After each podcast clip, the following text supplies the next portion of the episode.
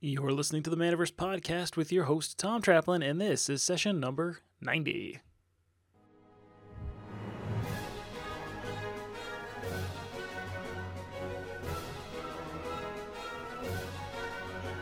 Hello, my favorite people. Thanks for joining me on another episode of the Manaverse Podcast. Before we jump into today's interview with Brenda and from the excellent Knight Watch Games, I want to let you know about something very exciting that's coming up in November. And no, it is not what you're thinking of right now. Uh, for the past three months, I've been working on putting together the very first LGS Success Summit, and now it's official. The LGS Success Summit is an interactive virtual conference where, over the course of three days, you can learn from 17 of the most successful game store owners in North America and discover new strategies and tools you can use to grow your business in 2020 and beyond. It is happening November 14th to 16th, and the best part is it's free to attend live. You can get your free ticket by going to lgssuccesssummit.com. I know it's a lot of S's. And register now to secure your spot. It's free to attend live, but the broadcast software is limited, so be sure to sign up now. And for those of you who are thinking, you know, that sounds awesome, but I don't think I have the time to watch everything, I hear you. That's why you have the option of purchasing an all access pass that will give you access to all the recordings, video and audio, after the event is over. Uh, it also comes with a, a, lifetime membership to the Manaverse Network, which is where you'll be able to find all the content from the summit, as well as connect with fellow Gamester owners and publishers and keep the conversation going. It's a pretty great deal if I say so myself, so I definitely recommend that. Uh, you can go to lgssuccesssummit.com to register today, and I will see you at the summit. Now, let's get into the interview.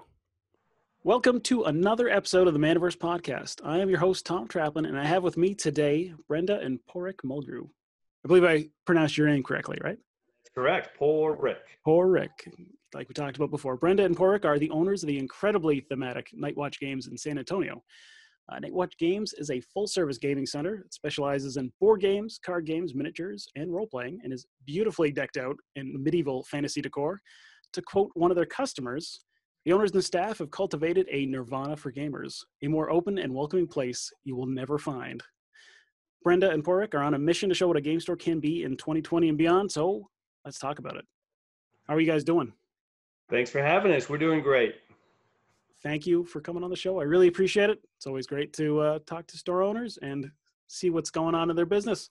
So, uh, the first question, the first storyline that I always like to explore is how did you guys get into the business? How did you guys end up as the owners of Knight Watch Games?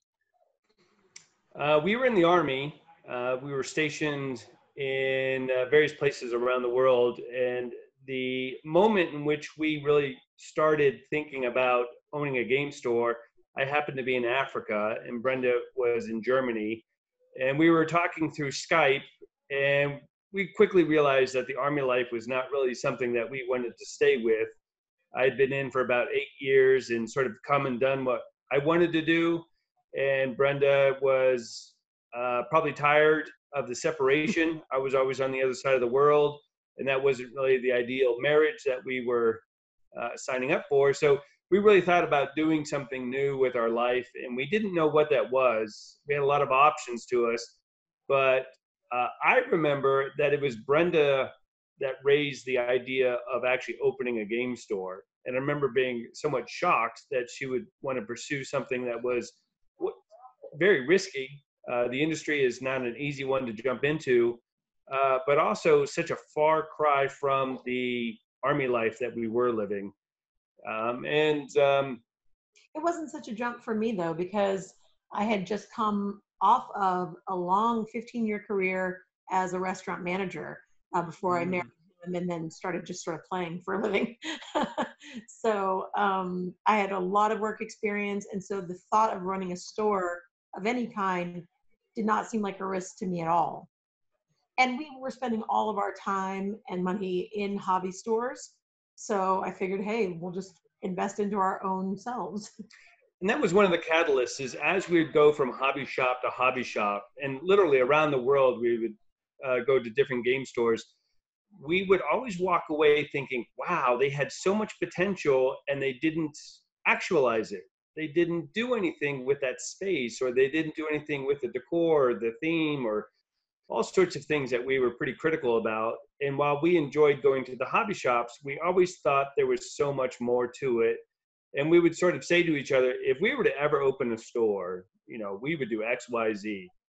Uh, so the thought was always kind of flitting about. We never took it seriously until we got out. Until we did. and then we realized we had to take it very seriously because it's, like we said, a very difficult industry to get into. Yeah, for sure. So you guys were you classify yourselves as gamers prior to?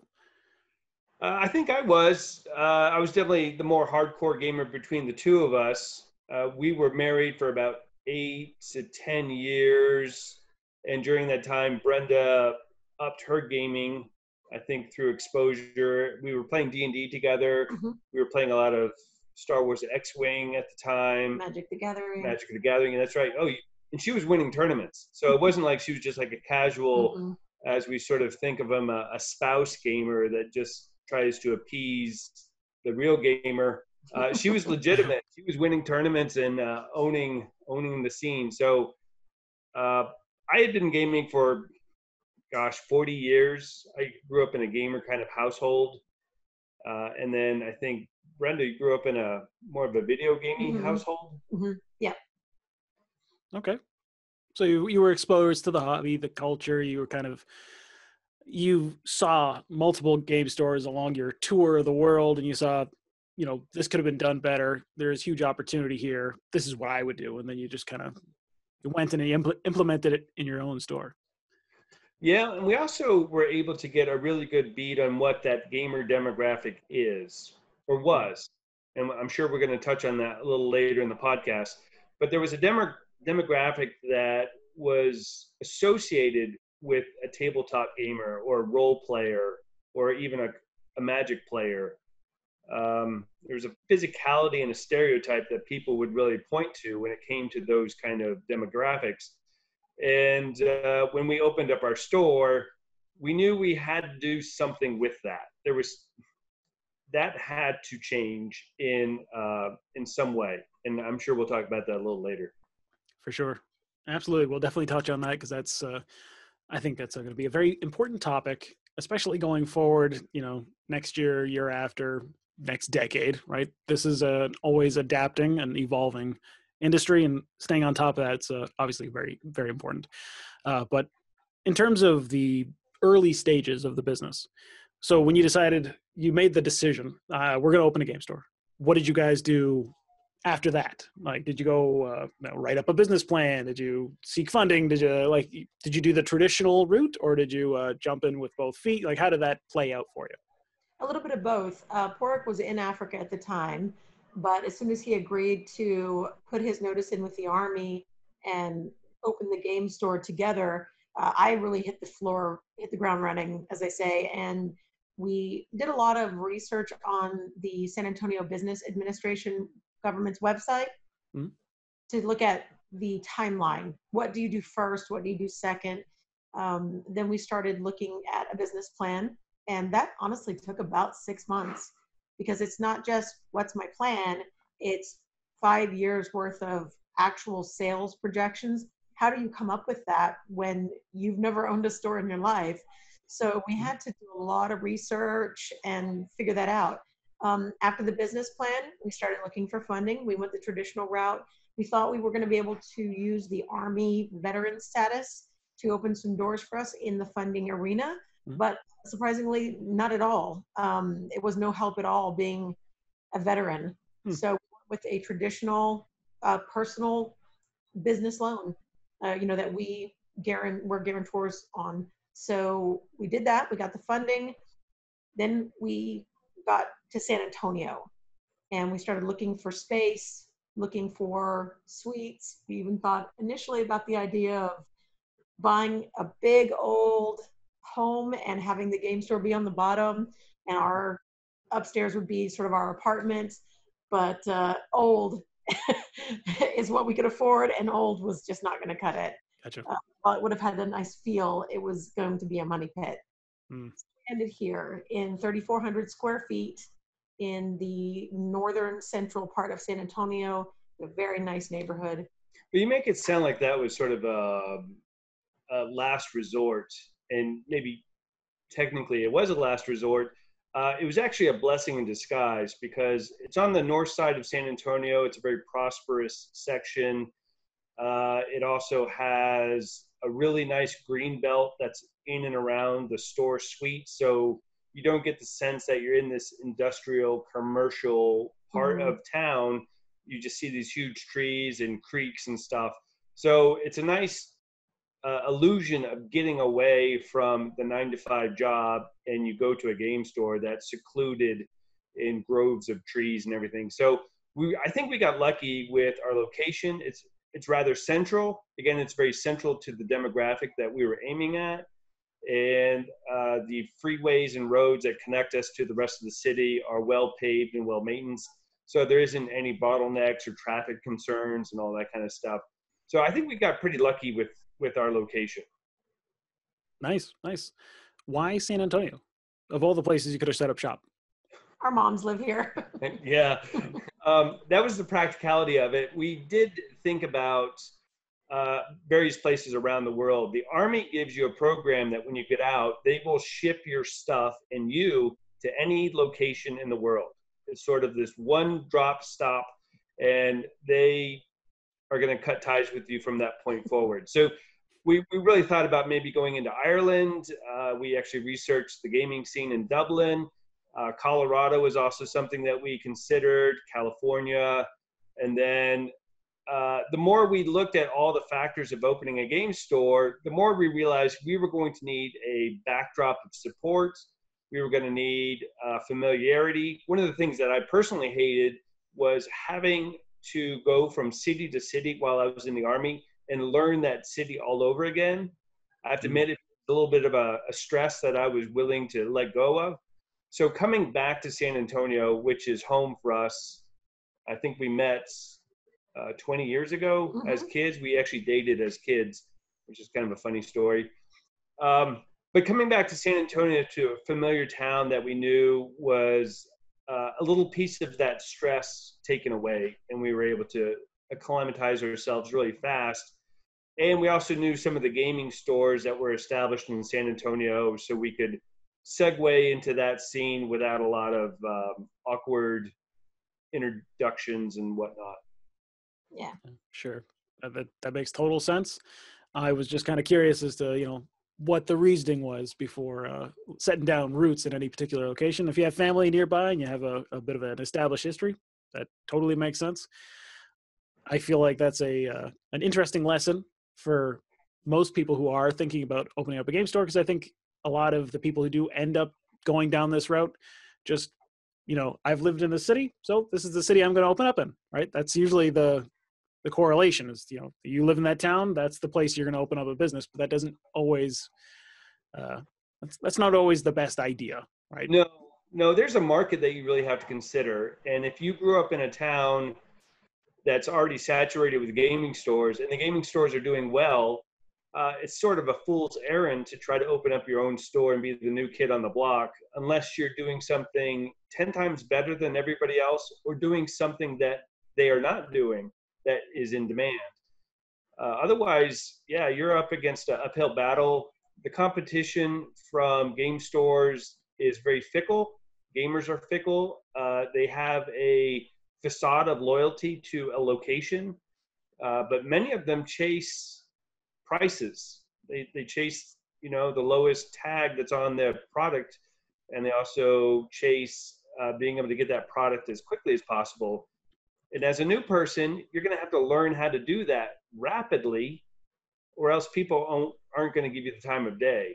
Fortunately, in a city of almost 2 million, there's enough customers to go around. Uh, so opening in a, in a large city is a lower risk. Well, here we come back to the demographic thing again. In San Antonio, 2.4 million people. Uh, let's say 10% of those people are potentially gamer or exposed to games or they understand what games are. And then you have the rest of San Antonio that's somewhat ignorant of what a tabletop game is like. You know, th- their understanding is monopoly in life, and uh, gaming has gone way past that. So I think the person that enters that market knowing there is 90% of your town is untapped. And the key is how do you convert those non gamers into becoming gamers? How do you do that? And I can tell you right from the start, it's not by having big, well, having comic book female posters up on your wall. As much as gamers love that, um, your non-gamer is not going to respond to that right away.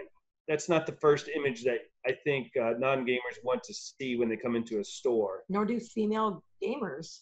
And females are obviously yeah. a big thing that uh, was recently. Well, it's been a while now, so I think they are being addressed now. But there was a time when they weren't. They were being totally ignored as a potential demographic for game stores. And so I think the person that takes all that into account and says, I'm going to make a living space for gamers to not only play games, but to feel special in that space. The space is guaranteed and engineered for them. And that's all the gamers. That's your right wing gamers, your left wing gamers, your female gamers, your transgender gamers. It's just gamers, capital G gamers. And you have to make a space that is uh, tailored to them so that they respond to it and saying, yes, this is my space. And they invest in the space, the space invests in them, and you get this great symbiotic relationship. And then word of mouth spreads, and they start bringing in all these other people that normally wouldn't touch a game store with a 10 foot pole because of a lot of the culture that was associated with it. So you have to tear that whole culture down and build up something that's more accepting, more I don't want to say mainstream because we are certainly not mainstream, but certainly more inviting and more safe and more accommodating for those people to wet their palate on something that was new to them. Sure, sure. Say most game stores that we saw don't do that. It's a real shame. They don't seem to take that all into account. No, I think you're right. I think most game stores lack.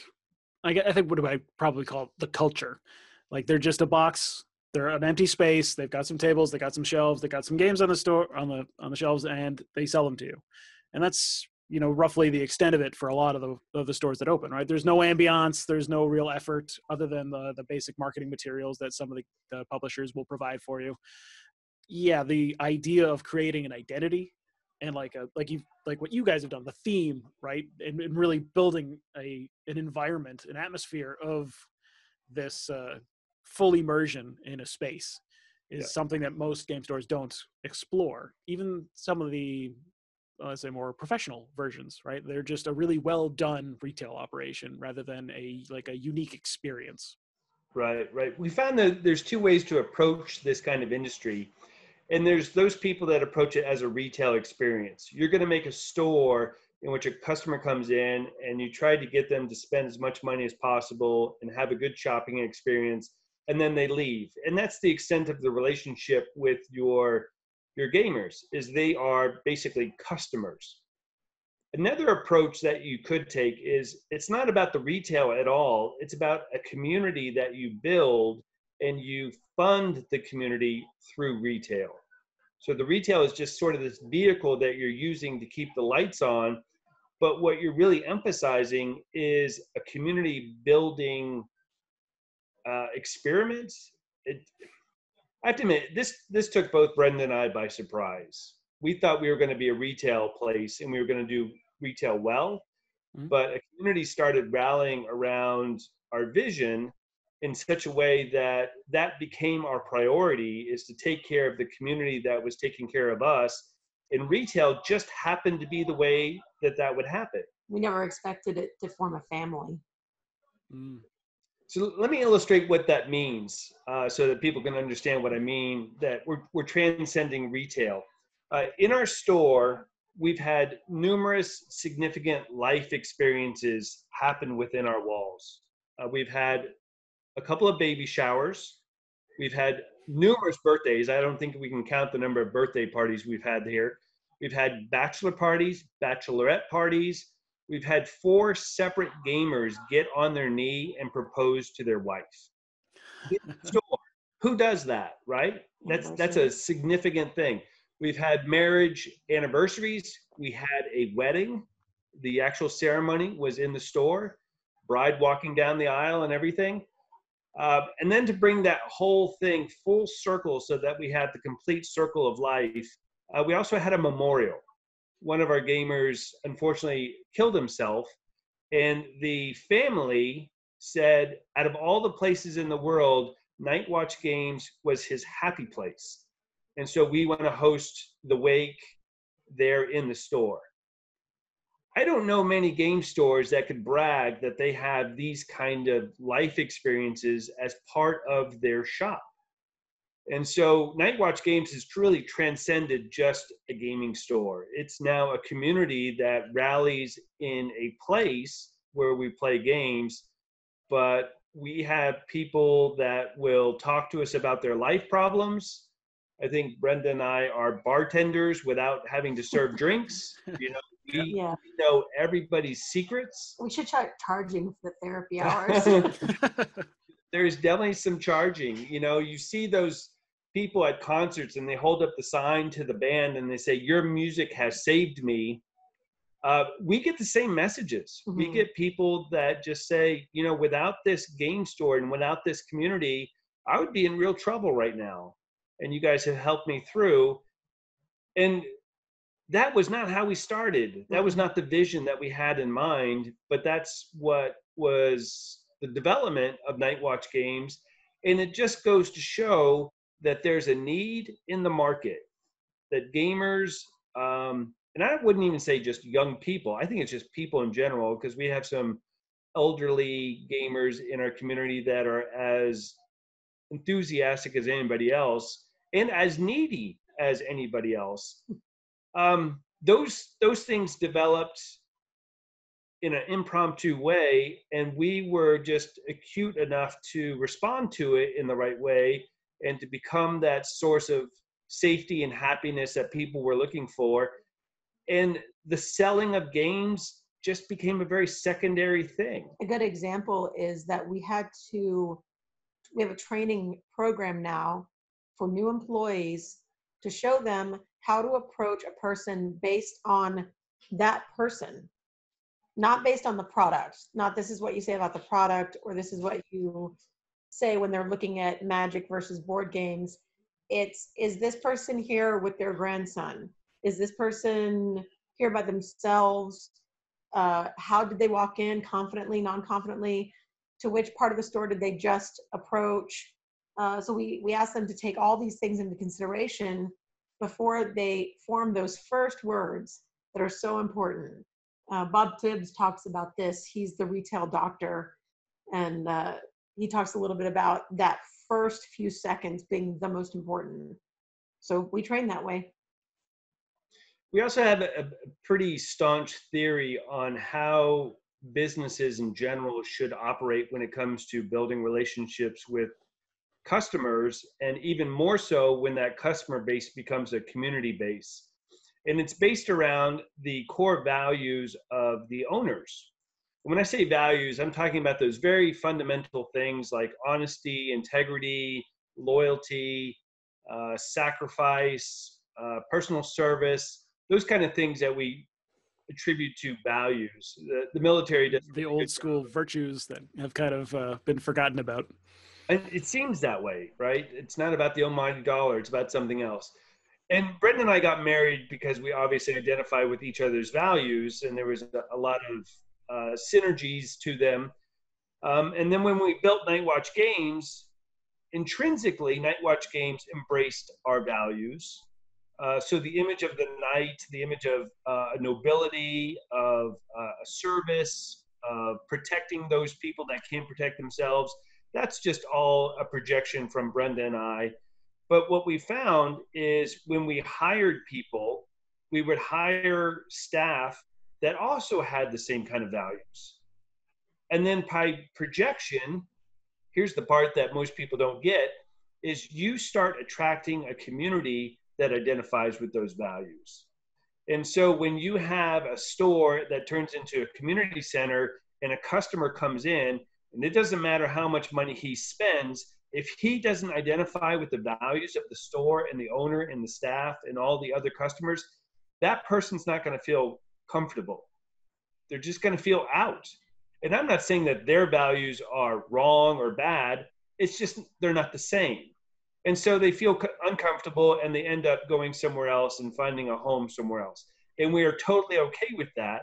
But what we're finding is the values that Brenda and I subscribe to, um, the market wasn't curtailing to them. It's like a new thing. Uh, sometimes the customer's not already right, and sometimes the owner has to come down and saying, "Look, you're doing the wrong thing right now, and I'm going to try to correct you."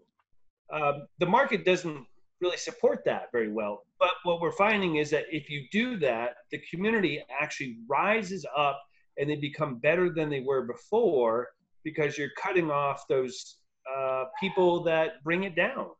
We have uh, quite a few one star reviews. We have, it's like percent five stars, and then the other 1% is one stars, and there's nothing in between. You love us or you hate us. Yeah. And it's funny to see the customers that love us address the people who left us a one star review. And they're like, well, what did you do to get them to not be nice to you? Because, you know, the, the review will say, oh, the owner was rude. Well, what did you do to make her rude to you? yeah. Um, there is that. One, one of our customers has pointed out that you let your enemies define you. And if you were to read our one star reviews, you would really come to understand what Knight Watch Games stands for because those people that don't follow our value system, they get some resistance. Well, they certainly get addressed. Yeah, and they perceive it. They perceive it as a very personal attack. But what it is is keeping the quality of the community to a high standard. Mm-hmm.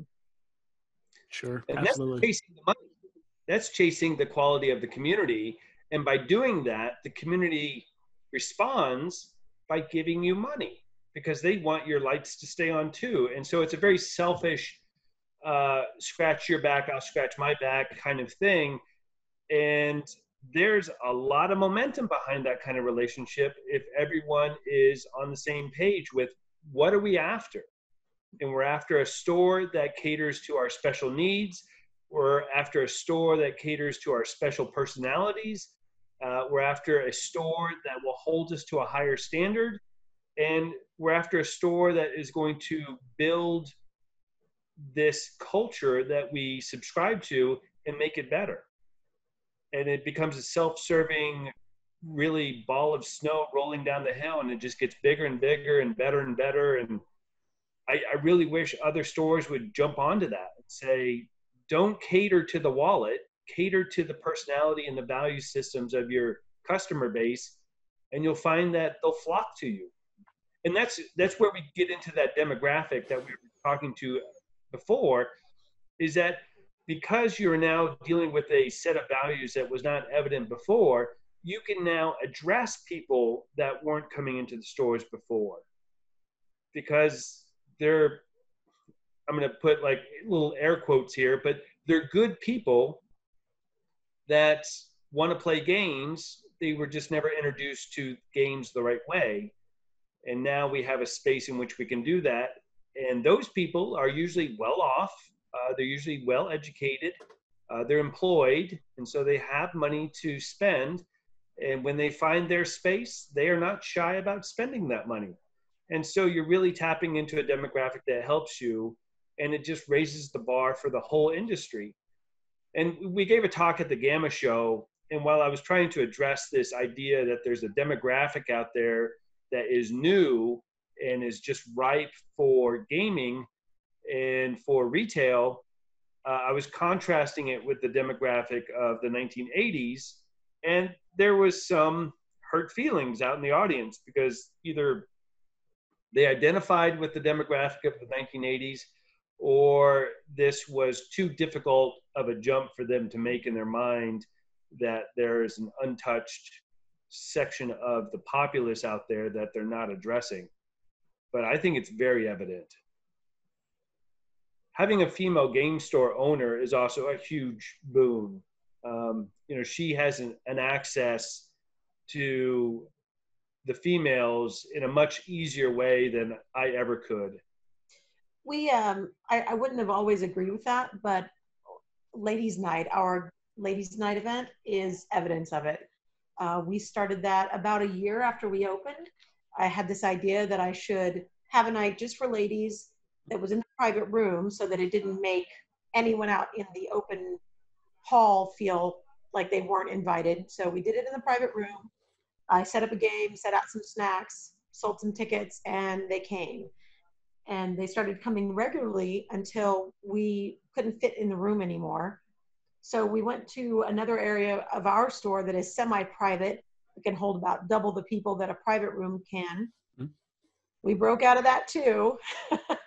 and now we, or at least we were just before the pandemic, sort of threatening to take over the whole store on Thursday nights. um, but it's undeniable. And you can ask the women that come to the event because this is the only event they come to at a game store. Mm.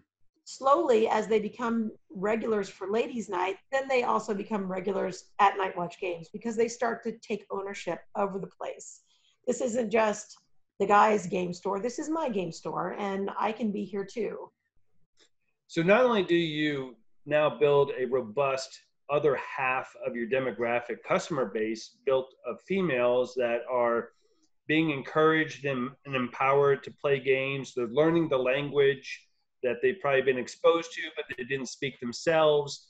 Uh, they they know how to move a meeple around. They know how to roll all the different dice, and they become gamers, bona fide, significant gamers. And then there's that tropey idea that wherever the girls go, you're going to get guys. You know, the guys follow uh, so you're building up your customer base that way as well. And if everyone's playing on the same values, then you don't get that really weird, lecherous guy that's just kind of chasing skirt, as we would say. With that doesn't happen because that's not the value system that we're promoting. And so we get a really wholesome uh, environment where females feel safe, they feel empowered, uh, they're equal and they feel like they can play games with anybody in the store and they don't have to worry about some of the things that they would have to worry about back in 1980s and 90s and they also know that if by chance a conversation that's inappropriate starts to come up that they are fully empowered to say that's not cool. Back off. Yeah. You know they don't have mm-hmm. to come tell me. They just say hey back off. Yeah and it's not just the owners that would come to their defense if it ever got to that point. It's literally the people to their left and right will come to oh, their defense. Yeah. so it's a full community and it's it's an amazing uh, feel good when you know that you've empowered a bunch of people that have been usually ostracized misunderstood uh, confused about their place in society uh, here all that stuff becomes very crystal clear and uh, it's nice to be a part of that movement. We love seeing those customers come to the store to play but they're wearing their Knight Watch games logo t-shirts. Mm-hmm. and customers will or ask them you know hey can you tell me where to find this or that? And they'll just help them. Yeah like, i know exactly where that is. Sort of thing they become an employee that we don't have to pay. It's That's awesome. right. yeah it's great Yeah. Now getting the customer all the way up to the level of raving fan, uh, you know, promotional advertiser for you, someone who's willing to go out and evangelize the word and spread the uh, the knowledge of the place around. That's that's exactly what you want to do for every single customer that you can, obviously. Mm-hmm. And it sounds like you guys are attracting, like you've your store and the way that you operate is a beacon that is attracting the right kind of person that you're trying to pull in yeah, The other the other thought that I have was you while you were uh, uh, talking was that uh, money is a reflection of the value that you, you put into the world. So the money that's coming your way is because of what you are doing, not because of what you're selling.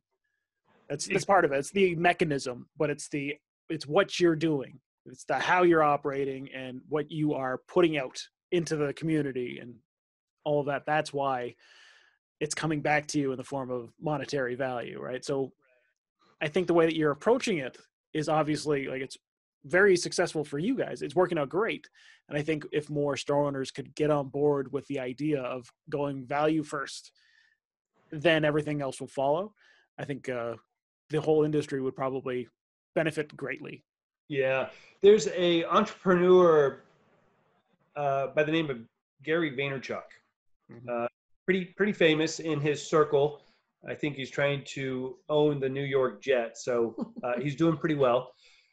But he's a rags to riches kind of story, and one of the things that he really promotes is the idea that you give value first at no no uh, response. You just provide value, and you keep providing value until the person that you're providing value to says, "Wait a second, this is a lopsided relationship.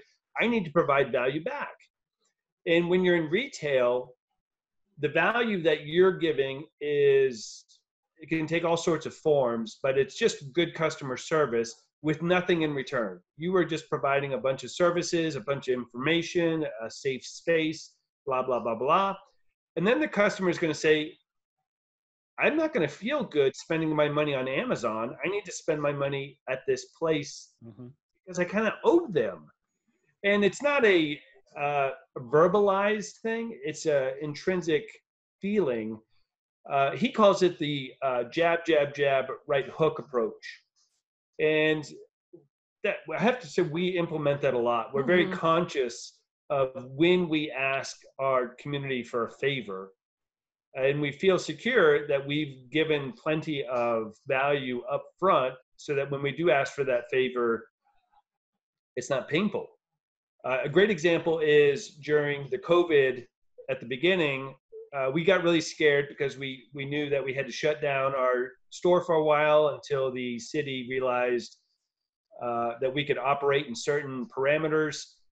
Uh, so we were worried about where our income was coming from, and we started a GoFundMe on the internet, and we tentatively put out a goal of five thousand dollars and I remember talking with Brenda. We said, "This is our right hook. This is us asking for that favor back." And we we got the five thousand dollars and then some within two days. And there were some names on the roster of people that were donating that we recognized, and it really wasn't surprising to us that they were going to support us in that manner. But we also saw people we didn't recognize that didn't even live in the same state as the store. And they were saying, "Hey, I was I was by there once. It was an amazing place. I've never seen something like that, and it'd be a total shame for you guys to uh, succumb to you know the virus. So I'm going to send you money from Massachusetts." You're like, "Wow." Yeah, that's a good sign. Look, it, it was amazing. Um, so I think it's it's a very profound approach that happens at the very seed idea of a game store, the very beginning inclination that you're going to open a game store is there's a ripple effect that continues as you operate that will end up in a situation where you're supporting a community and then that's that community is supporting you right back. And that's how we've survived covid. Uh, we could not do that as a normal retail space but as a community center, uh, we're actually in really good shape. Yeah, yeah, yeah. That's fantastic. Yeah, that's, that's great to hear. we, it's like, oops, sorry, we're we're winning. well, we also took advantage of every resource that became available, and I think that's also a key. Is that when someone says, "Hey, I know it's a 40-page application and it's going to take forever," But if you do it, I will, you know, loan you this huge amount of money at a very low interest rate that you can pay back over 30 years. Essentially, it's free money. But yeah, you got to do the work. There is some work, work involved. Sure. Yeah. yeah I, I probably simplified the process in all kind of a feel good way, but there is the grind. Again, uh, pointing to Gary Vaynerchuk, he talks about the two elements of a good business, and that is a person that has the dream and the vision and has a lot of the value systems that want to be projected and he refers to those as the cloud. It's the, the big fluffy vision of the, the gaming store. But then there's the dirt, and the dirt is sounds like a negative connotation, but the dirt is really just the thing that you stand on to make it work. It's the the grind. It's the paying uh, bills. It's the inventory management. It's the understanding the policies of uh, finances and the laws, and it's just the grind of the store. And what we found is a lot of our peers are really good in one of the two areas, mm-hmm. really bad at the other one, and they end up failing. Uh, and uh, Gary would say you have to have both, and you have to have both in great amounts. And I've been super lucky to have Brenda as a very productive, detail oriented, number crunching, managing type of person. She's the dirt. She is she's as dirty as you can think. Wow. Whereas my head's in the clouds. Uh, I'm a dreamer. I'm I'm a romantic visionary. Uh, I can't spell. I can't add. Uh, I can't use a register very well but I can tell you what the space is going to look like, and I can do some very really good interior decorating. Well, one of the things that we get complimented on the most is our ability to create a brand that is 100% the clouds. That is 100% Paraic. So by no means is the clouds a vacation once you build the idea and then oh, I'm done. No, it's a continual grueling process of reinventing ourselves, staying on the cutting edge, being progressive. So that's all him. And understanding that each person has their lane, and while there's a little tiny overlap on some of it, you trust that your partner has got their lane. Uh, then you can do great things because you can focus on your strengths, and your partner is shoring up your weaknesses. And I think uh, a lot of game store owners need to find that relationship with uh, another business partner, or if they're really lucky to have that as part of their own personality, that they can do the grind, but then they can also see the dream and pursue the dream. I don't know. I think those are both full time jobs. I, I agree. Um, I agree as well. I think that's one of the reasons why most major businesses like once a company grows past 20 30 40 50 employees or whatever it's usually like you've got the owner who started everything and launched the whole thing and was the dreamer was the executor did everything on their own but then they designate a ceo to be like all right you're the one who's going to execute my grand vision this is where we're going this is the you know what we're trying to do trying to achieve you're the day to day get it done kind of person right so you kind of separate roles so I agree. It's very hard to do initially when it's just you. So one of my questions would be like, if if a uh, say sole proprietor is listening to this and be like, "That sounds great. I, I, I get the vision, I get the dirt. You know, I, I understand, but it's just me. So like, what do I do if it's if you're on your own? How do where do you find somebody to, uh, you know, if you're if you're the executor, where do you find somebody to carry your vision for you? It comes back down to those values. Uh, you have to find somebody that subscribes to your values and yet has some skills that you don't have. Um, how do you meet that person? I'm not too sure. I think there's probably some entrepreneurial circles out there where people are looking for partnerships. Um, I would say maybe go to the game stores that already exist and be very critical of the people that are around you and evaluate them as if uh, you know ask the question are, are these people holding up the values that i hold dear? Uh, do they have a savviness that maybe i don't or the other way around? Do they have a bookishness that i don't? And try to build those relationships from the pool of people that one they have to have a passion for the industry so gaming stores are probably a good place to look mm-hmm. but also, uh, we've noticed since we've become small business owners that there are dozens of Facebook pages, groups that have been created by this person or that that are for people that are small business owners. And that is just a huge pool of resources. And maybe right there is where you could find someone that can pick up the slack. Uh, maybe you know you collaborate and bring two businesses together a cafe and a game store. Bring them together. Make it one thing and now you've got the clouds and the dirt. But you need a partner. You can't do it by yourself or maybe not to your full potential. Yeah. You would not be able to fulfill your own potential by yourself. Yeah yeah yeah. And that's that's part of the thing is i think people can make a store and they would probably survive. But is it a store that is raising the bar of the industry? Probably not. It's probably just going to be a, a typical store and it's we're not cutting down any walls here and i think this is the prime time to actually raise the bar of what that looks like. So i think some people could do it on their own. It's just going to be not as fulfilling as it could be and not as uh, potentially cool as it could be. Um, i was going to say something else about no i'll skip it. All right, my thought on the whole thing would be that uh, I would probably pursue some sort of a mastermind relationship, in the sense that maybe you maybe you don't have a, a business partner or an investor or somebody you can you can bring in and say, okay, you've got ownership over the space. Let's designate. You know, you're the one who's uh, got the vision. You're the one who's going to handle the day to day you know execution and grind of the of the business itself.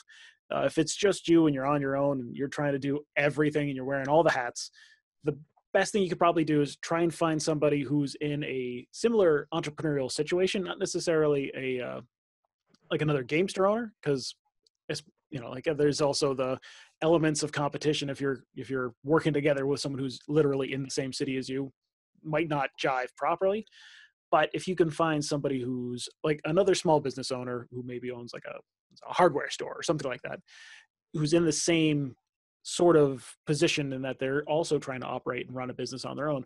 If one of you can bring the acumen of you know getting things done and, and the expertise on how to get that stuff done, and the other person can kind of give you some advice, feedback, and you can just you can say I've, I don't have an idea. I've got like a somewhat of a one year plan. This is what I want to do, but I need somebody to give me like you know like a real big, uh, big picture scope you know like help me out with my vision right if you can find someone who has those skills whatever you're missing whatever uh, whatever your skill set you're lacking who's in a different industry or something close by and just have that relationship where you can just share right you're not competing directly you can just share experiences share advice and have that kind of collaboration that might be a good second to having a dedicated partner inside your business a great way to meet somebody like that who you don't necessarily want to collaborate business to business with, but you want to pick their brain and uh, allow your brain to be picked by them, hmm. is your local chamber of commerce. Yep. Uh, they do a great job of bringing professionals together at mixers and things like that. That's a great way to meet people and a great way to get your business known in your city. Yeah, I dig it. Yeah. Yeah, there's definitely uh, a power behind the relationships that you build it's one of the great things that Brenda and I love is as we become more significant in the industry and we go to the different conventions. Uh, and I know that you're trying to springboard off that convention idea. Uh, is it's about the relationships that you've built and maintained, and all the opportunities that those relationships open up for you, and vice versa. It's really energizing when you get around people that are one brave enough to be an entrepreneur, uh, but they're also creative and they like games so that you're all speaking the same language and enjoying the same ideas. That's a lot of momentum going on, and if you can tap into it, uh, there's there's a lot of potential.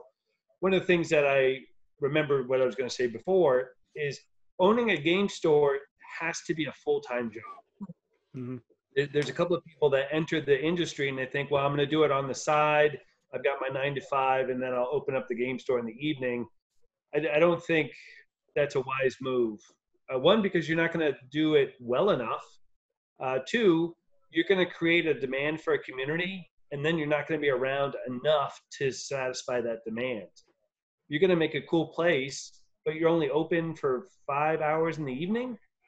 Uh, that cool place has to be open a lot longer than that for people to really see the value in it. So um, I would really encourage entrepreneurs to go double feet into the deep end, high risk, uh, but high reward, and and do the work, do the grind, and uh, if you do it right, uh, in about four years, I think it's taken us about four years. We're totally operating in the black. We have no debt anymore. The business loan is paid off. Uh, we just bought a house. and we have a full staff, and our full staff is only four people, so it's not like a huge staff, but it's a staff that lets us walk away from the store and go to the park or go for motorcycle rides or whatever, and we don't have to be here all the time. It's the difference between being self-employed and being business owners. Yep. You have to be at the store or it doesn't open. You are still self-employed. Yeah, you just own your job. That's right. If the business opens from noon to midnight, seven days a week, and you technically never have to be there, you are a business owner. Yeah, which is the goal. You don't want to open a business with the, you know, the the end result of you just being shackled to the business itself. The whole point is freedom and creating something of value for other people. Those That's two right. things have to come together. Exactly. Yep. And it's a long road. It, it doesn't happen right away. And there's definitely a lot of sacrifices that you have to make because you are going to be shackled to the business for the short term. Uh, there are there are things you're not going to be able to do. You can't play in the Friday Night Magic tournament anymore. You have to run it, and you have to make sure it's a good event. And you can't do that if you're also at the table shuffling your 60 card deck. Uh, you can't go to conventions because you're at the store making sure that things happen. So definitely some sacrifices. One of the small secrets, actually, it's almost not a secret anymore, but one of the small secrets of Brenda and I is we lived with my parents for four years, uh, and that's that's post army. So you know, I'm an army officer coming back to live with my parents. That's a nightmare. Books have been written about it. but that's one of the sacrifices is it was a rent-free situation and the parents were very supportive in all sorts of other ways. But that was sort of uh, some of the crow that we had to eat to make this thing work. Uh, but like i said now we have our own house and we're free from that and the parents have their house back and we're all winning winning Yeah, well, anything worth doing is worth putting in the effort. And I definitely agree with the idea of, of you know, there is no such thing as like a part time game store. It just doesn't go anywhere. Yeah. You only have 100% worth of effort, right? So if you're going to be dividing that between your nine to five, whatever job and whatever's left over to your business, it's not going to be what it could be. agreed This is a full-time job for six people. Yeah. it is I, I guess literally it is and we work um, as much as two people each. So you know, we we work like seventy hours a week. So even though like we technically don't have to be here, we are here still. Um, so maybe it's not work, but we're here. Yeah. We're here like sixty to seventy hours a week. Yeah, I define work uh, as doing something when you'd rather be doing something else. Mhm. And I have to admit, I'm very lucky that if I had my choice, most of the time I like being at Knight Watch games. I like coming in and being the owner of this space. It's energizing to me. Uh, so I don't consider it work. It doesn't feel like work to me, uh, but I'm definitely putting in some effort. I think of it as work. I mean, if I could be anywhere I wanted to be right now, you and I would be on the Santiago Trail or something, you Yeah. know. So yes, I I definitely think of it as work.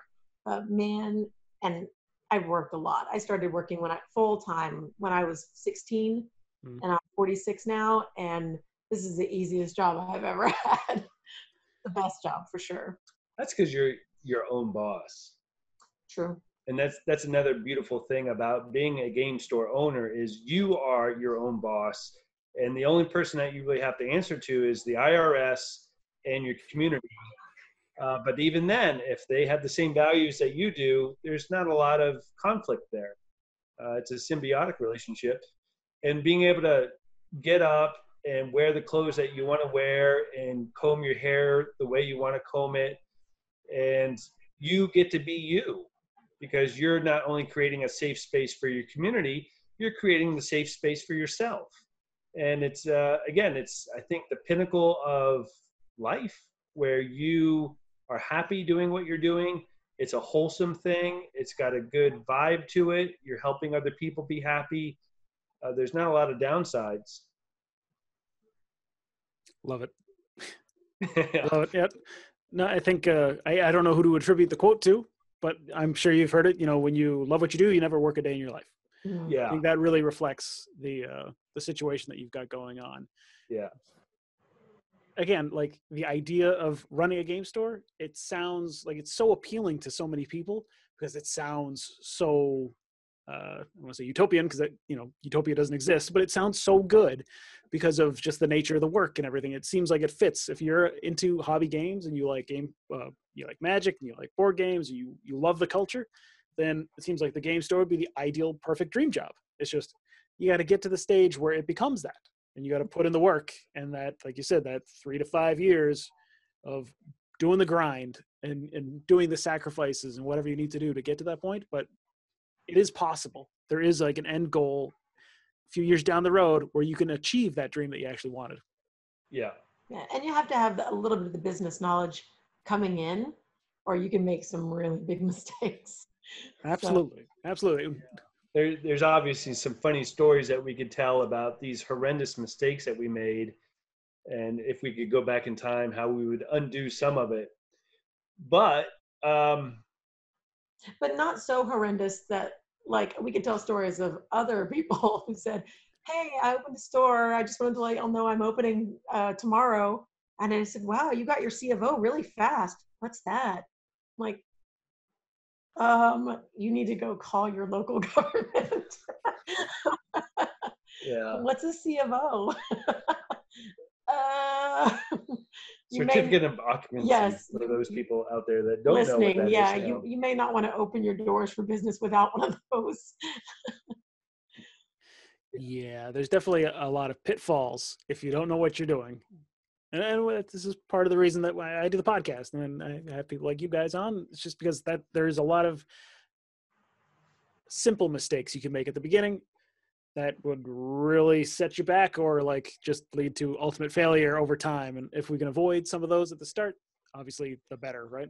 Yeah, actually, that's a good segue. Let me let me offer Brenda I up to your listening pool for anybody out there that is actually seriously considering opening a store. We're very transparent with the process that we went through. Uh, we have a business plan that's on the file. We have absolutely no problem with forwarding that business plan out to other people to model themselves or get ideas we have a bunch of hard numbers that we came up against that again we're not shy with sharing um, and we have a bunch of lessons learned so Mm. if anybody's looking for any kind of like mentor type of relationship with a couple of business owners that are doing it well uh, we offer ourselves up for that so Yeah, as long as you're not opening in San Antonio, Texas. yeah don't open up down the street or else we'll tell you a bunch of misinformation um, and the second thing is we have a podcast ourselves. It's the Knight Watch Games podcast, and we do talk about a lot of these principles and a lot of the decision making that we use to make the store the way we do. And we tap into the community for a springboard conversation. And some of them are pretty interesting. So if you are an entrepreneur and you're looking for a game store, uh, that podcast might be something to listen to. Shameless. Absolutely. Absolutely. No, no problem. I will link all of that stuff up in the show notes. So if people want to go check that out and find out, you know, more about the podcast or uh, reach out, uh, that'll be available to them. Uh, anyone I can send your way, happy to do so. Great, great, great, So- great. For, I feel like we probably just keep talking We could. forever because I feel like we've just kind of just scratched the surface on things. But you know, we are uh, we are coming up to a little over an hour. So let's. And I'm just going to ask my final two questions, and then just see how things go. So, do you have any advice or tips for game store owners who are struggling right now, especially in terms of uh, COVID and all that? For sure, if you have not already applied for or received the SBA small business loan, the PPP loan that is from the federal government, your local county is working with a company called Lift Fund to do both loans and grants. And a grant, of course, is free money in the amount of $5,000. Apply for those. Um, maybe a GoFundMe might also be something successful that's for you. Uh, and then, of course, every penny that you do get, try to put it right back into your store uh, to build that strong foundation that you're going to need to stand on for the next year. Um, don't be afraid to pivot your store model uh, because we are up against uh, the locomotion issue of people not wanting to leave their house to actually go to your store. Uh, you're up against a severe handicap there. So you have to then be able to pivot and provide a service to those people to stay relevant. And that service is probably going to be through uh, digital medias, uh, your social platforms, uh, podcasting, video casting, remote seminars, all that stuff becomes very relevant now, whereas before it was just icing. Uh, now this is almost the, the backbone of how do you keep your relationships with your customers vibrant and growing and then through those mediums you encourage them to maybe come out and uh, shop or you build that online shopping experience that a lot of us were adverse to because that's not the relationship we're looking for with our customers but it's sort of vital now to have that option for people so that they do uh, shop with your store and they support you and they're safe and healthy while they're doing it and again it keeps you relevant in their world. Uh, it's easy to get buried under news articles or the ease of Amazon or some of the other things that we're battling as retailers. Social media and ease of experience is probably the best thing for you to emphasize at the moment. Good stuff. Good stuff. All right. And my final question, the one that I usually wrap up with, because uh, I think it's probably probably one of the more interesting answers, because everyone gives me a different answer, is uh, you know we talk about success quite a bit. That's kind of the theme of the podcast. So, what does success look like for you in terms of your business? What does it mean when you feel like I've I'm successful at what I was trying to achieve? Can I can I leak yeah. Can ahead. I leak a little? All right, go ahead. Okay, so by the time this is aired, this will be public information. So I'm not going to be too worried about uh, spilling the beans early, like they asked us not to do. But uh, we have been in business for four years. Uh, last year, we were the winners, or uh, we accepted the award for the best game store in North America from the Game and Manufacturers Association, which is just a big governing body for all game stores. Um, so that was amazing. And then now locally, uh, once a year, the SA Current, the San Antonio Current News, runs the best of San Antonio. And it's both a print ad and also a digital platform where you get to nominate your favorite doggy daycare, your favorite game store, your favorite Mexican food restaurant. And then voting happens over a period of about a month.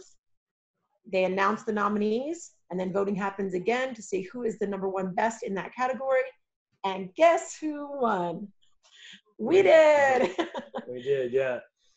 So we are the, the best gaming store within San Antonio as nominated by the community, which is pretty significant for us because there were the triple giants, is the way we refer to them. There were three stores that were very established, and they'd been game stores starting back in 1980s, and they're still around. So they're very established as the pinnacle of what gaming stores are. Well, the new kids on the block just sort of pulled the rug out from underneath them and won won the title. So we're pretty happy about that. But I wouldn't call that success either. That's certainly a, mate, a metric that you can measure success. But I remember significantly when we handed the keys over to our staff and we went to Gen Con and we were gone for a week. And you know the the horrific nightmares of the store's going to burn down without us there. There's going to be horrible customer service. There's going to be all sorts of one star reviews because we're not there. Blah blah blah blah. None of that happened. We were able to stay away from the store for a whole week at uh, Gen Con, and we came back and we had new five star reviews. We had glowing praise. The employees were showing initiative and they took care of the store as if we were not even needed. And that's when I thought, wow, we really built something that now has a life of its own and we don't have to give it CPR every morning. It's living. Right. That's when we were no longer self-employed and we became business Yeah. owners. I felt like uh, Dr. Frankenstein. It's alive. so that was my my feeling. Um, Agreed. it's it's successful. It, I equate owning a business to raising a child, and there's a point when the child starts to walk on its own. It starts educating itself, and it starts becoming its own entity. And as parents, you're allowed to step back and just watch that process and guide it every now and again with a, a loving hand. But the, the child now has its own identity, and that's Knight Watch Games for us. It is a teenage, hard headed, stubborn child, but it is living a good life. My baby's all grown up. That's a fantastic answer, and that's the reason why I love asking that question is because it's always really interesting hearing where where that level of I made it. You know, this is my what I've been trying to achieve. I feel satisfied and happy wherever that happens to be, and what that means for you. I think it's a that's a really good point to kind of like say I put a pin in it. We made it. You know, crossed the finish line. Now it's time for the next marathon, but we achieved what we were set out to do. I like it. Absolutely. I like it. All right. Well, I think that's a great place to wrap this up. You know, maybe you guys want to come back on another time and we can have another conversation. I feel like there's a million other things we could talk about, but I think this is a nice little encapsulation to the whole thing. I think we covered a lot of a lot of good ground, and uh, I think you guys give a lot of great insights into you know the idea of the demographic in 2020, 2021, and uh, and beyond. So, thanks for coming on the show. I think it was great. It was great. It was, it was good having you. We also invite you maybe to uh, come on to our show. We would love to pick your brain about your experiences. So uh, we can talk about that a little later. That would be cool. All right. Well, like I said, all the links, everything will be in the show notes. So if uh, people want to reach out to you, uh, that, it'll be down there. Uh, do you want to leave any parting words for the listeners before we sign off? Adventure awaits. That's our parting blow. Parting tagline. All right. Well, thank you for coming on, and uh, we'll talk to everybody later. Thank you. All right. Bye. Thank you. All right, everybody. That's it for today's episode of the Maniverse podcast. I want to thank Brenda and Paraic for coming on the show. They've got a fantastic shop and a great approach to building their business. So be sure to check them out and connect with them if you want to know more. Uh, they are also two of the featured speakers for the LGS Success Summit. So if you want to take a deeper dive into the demographic we talked about in this episode, be sure to register for the summit. Go to lgssuccesssummit.com and get your free ticket and secure your spot today. Uh, thanks again for tuning into the podcast. My name is Tom Traplin, and I've been your host for this excursion to the world of Knight Watch games. And I will talk to you again in the next episode of the Maniverse podcast.